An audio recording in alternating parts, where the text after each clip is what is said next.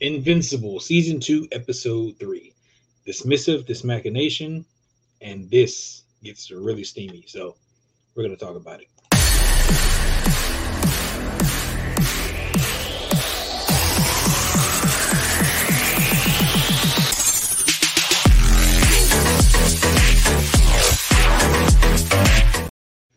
Welcome back, Geek Variant. So today we're talking about Invincible season two, episode three, and this one kind of gets right into where we left off with the last one of Mark kind of go ahead and making his way to college.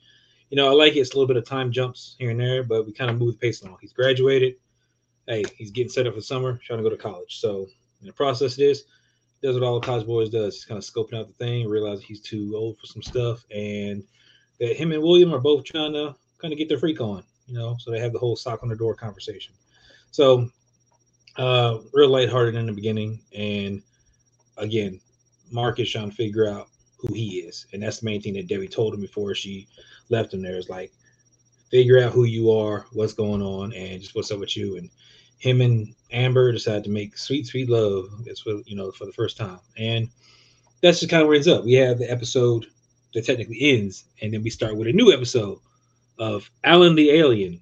That's right, Alan is back, and we actually get some more background on him and kind of where he came from. Because remember, last time we saw him, he came to the wrong planet trying to figure out what's going on. So it's nice to actually see him back here and them giving the backstory on him.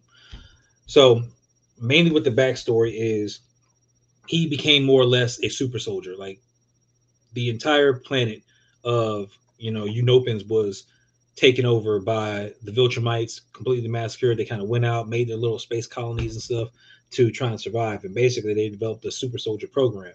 And as they were kind of getting their numbers and stuff back up, they eventually kind of had a breakthrough. And during that breakthrough, they had joined the coalition of planets.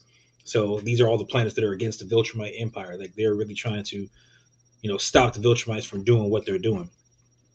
So their super soldier program has you know yields no results until eventually Alan is created. He's the only one that is able to actually stand up against everything that he's come across, and he is just like their their savior. Like he is the one that has been you know doing the best. And in the process of that, he actually comes across some Viltrumites and he gets straight mollywopped. Now he manages to survive, but because of that, he was kind of more or less demoted from the planet savior to more or less an errand boy. He goes and checks out other planets, makes sure they're good, checks out for other fighters. Uh, someone who could probably rival the Viltrumites at some point in time because this is such a big thing. Like they've got to stop them. So they're trying to figure out any exploit that they can to do it. And of course, this, of course, he comes across Invincible, and this is kind of where the story picks up, where he's coming to report back to the council about his encounter with Invincible. In the process of that, we also meet uh, General Telia, so that who is his particular love interest, and you know, of course, it's not shown at work, but once they get in privacy of their own home after everything, it's you know, it's them too. Um, now he was told by freaking the council leader, uh, which is uh, Thaddeus or Thetis, Thetis, I think is what they, they pronounce it as Thetis, that he needs to find a mole somewhere in the planet because again, one of the planets that just joined the coalition was immediately and brutally attacked by the Viltrumites without any provocation, apparently. Like it just happened as soon as they joined. So somebody is telling information to the Viltrumites for them to attack these planets and stuff and kind of make a statement. So now Alan is tasked with figuring out who it is. Now, as he goes and he meets back up with Telly after he gets back home, and they start to have their romp. We had a fun little comedic scene where they're having their romp, so that, but they keep cutting back and forth. And Mark and Amber are still going at it. It's uh, fantastic for them. You know, they're having a good time. But eventually it gets back to Alan and they're eating some weird food, and the Viltrumites suddenly attack out of nowhere as he's telling Telia about the mole. Like there's a mole somewhere in here. Viltrumites attack him specifically, take him out, and proceed to beat the living crap out of him as well as other stuff. I mean, his eyeballs hanging out, intestines out, ripped his arm off. Like this dude is jacked up and they're trying to get information. He's not telling nothing. Eventually, they leave him for dead, and they fly off, and that's it. So eventually, he gets set up, and he's kind of in like a incubation type chamber where he's getting healed or whatever the case may be. And then we see Thetis show up, comfort Telia, and so like that, tells her to go take a rest. and this dude shuts down the life support on Alan.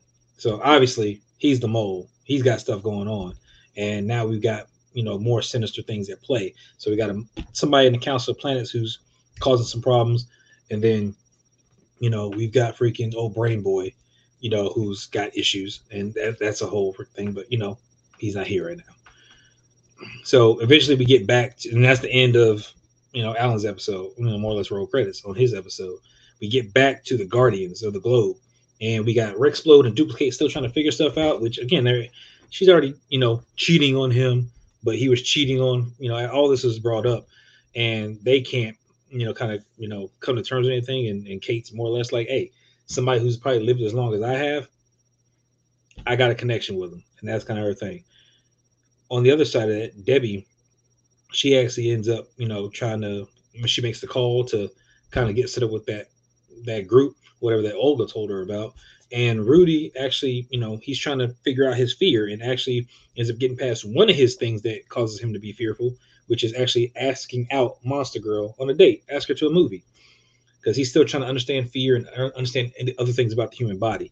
So eventually, Debbie goes to the support group. She meets a guy named Theo, and she's just kind of figuring out, you know, how to go about it. Very super secretive, first names only don't talk about your spouse just talk about your experiences or whatever to kind of get it off debbie um, is just you know hesitant at first but eventually she kind of starts to understand what's going on.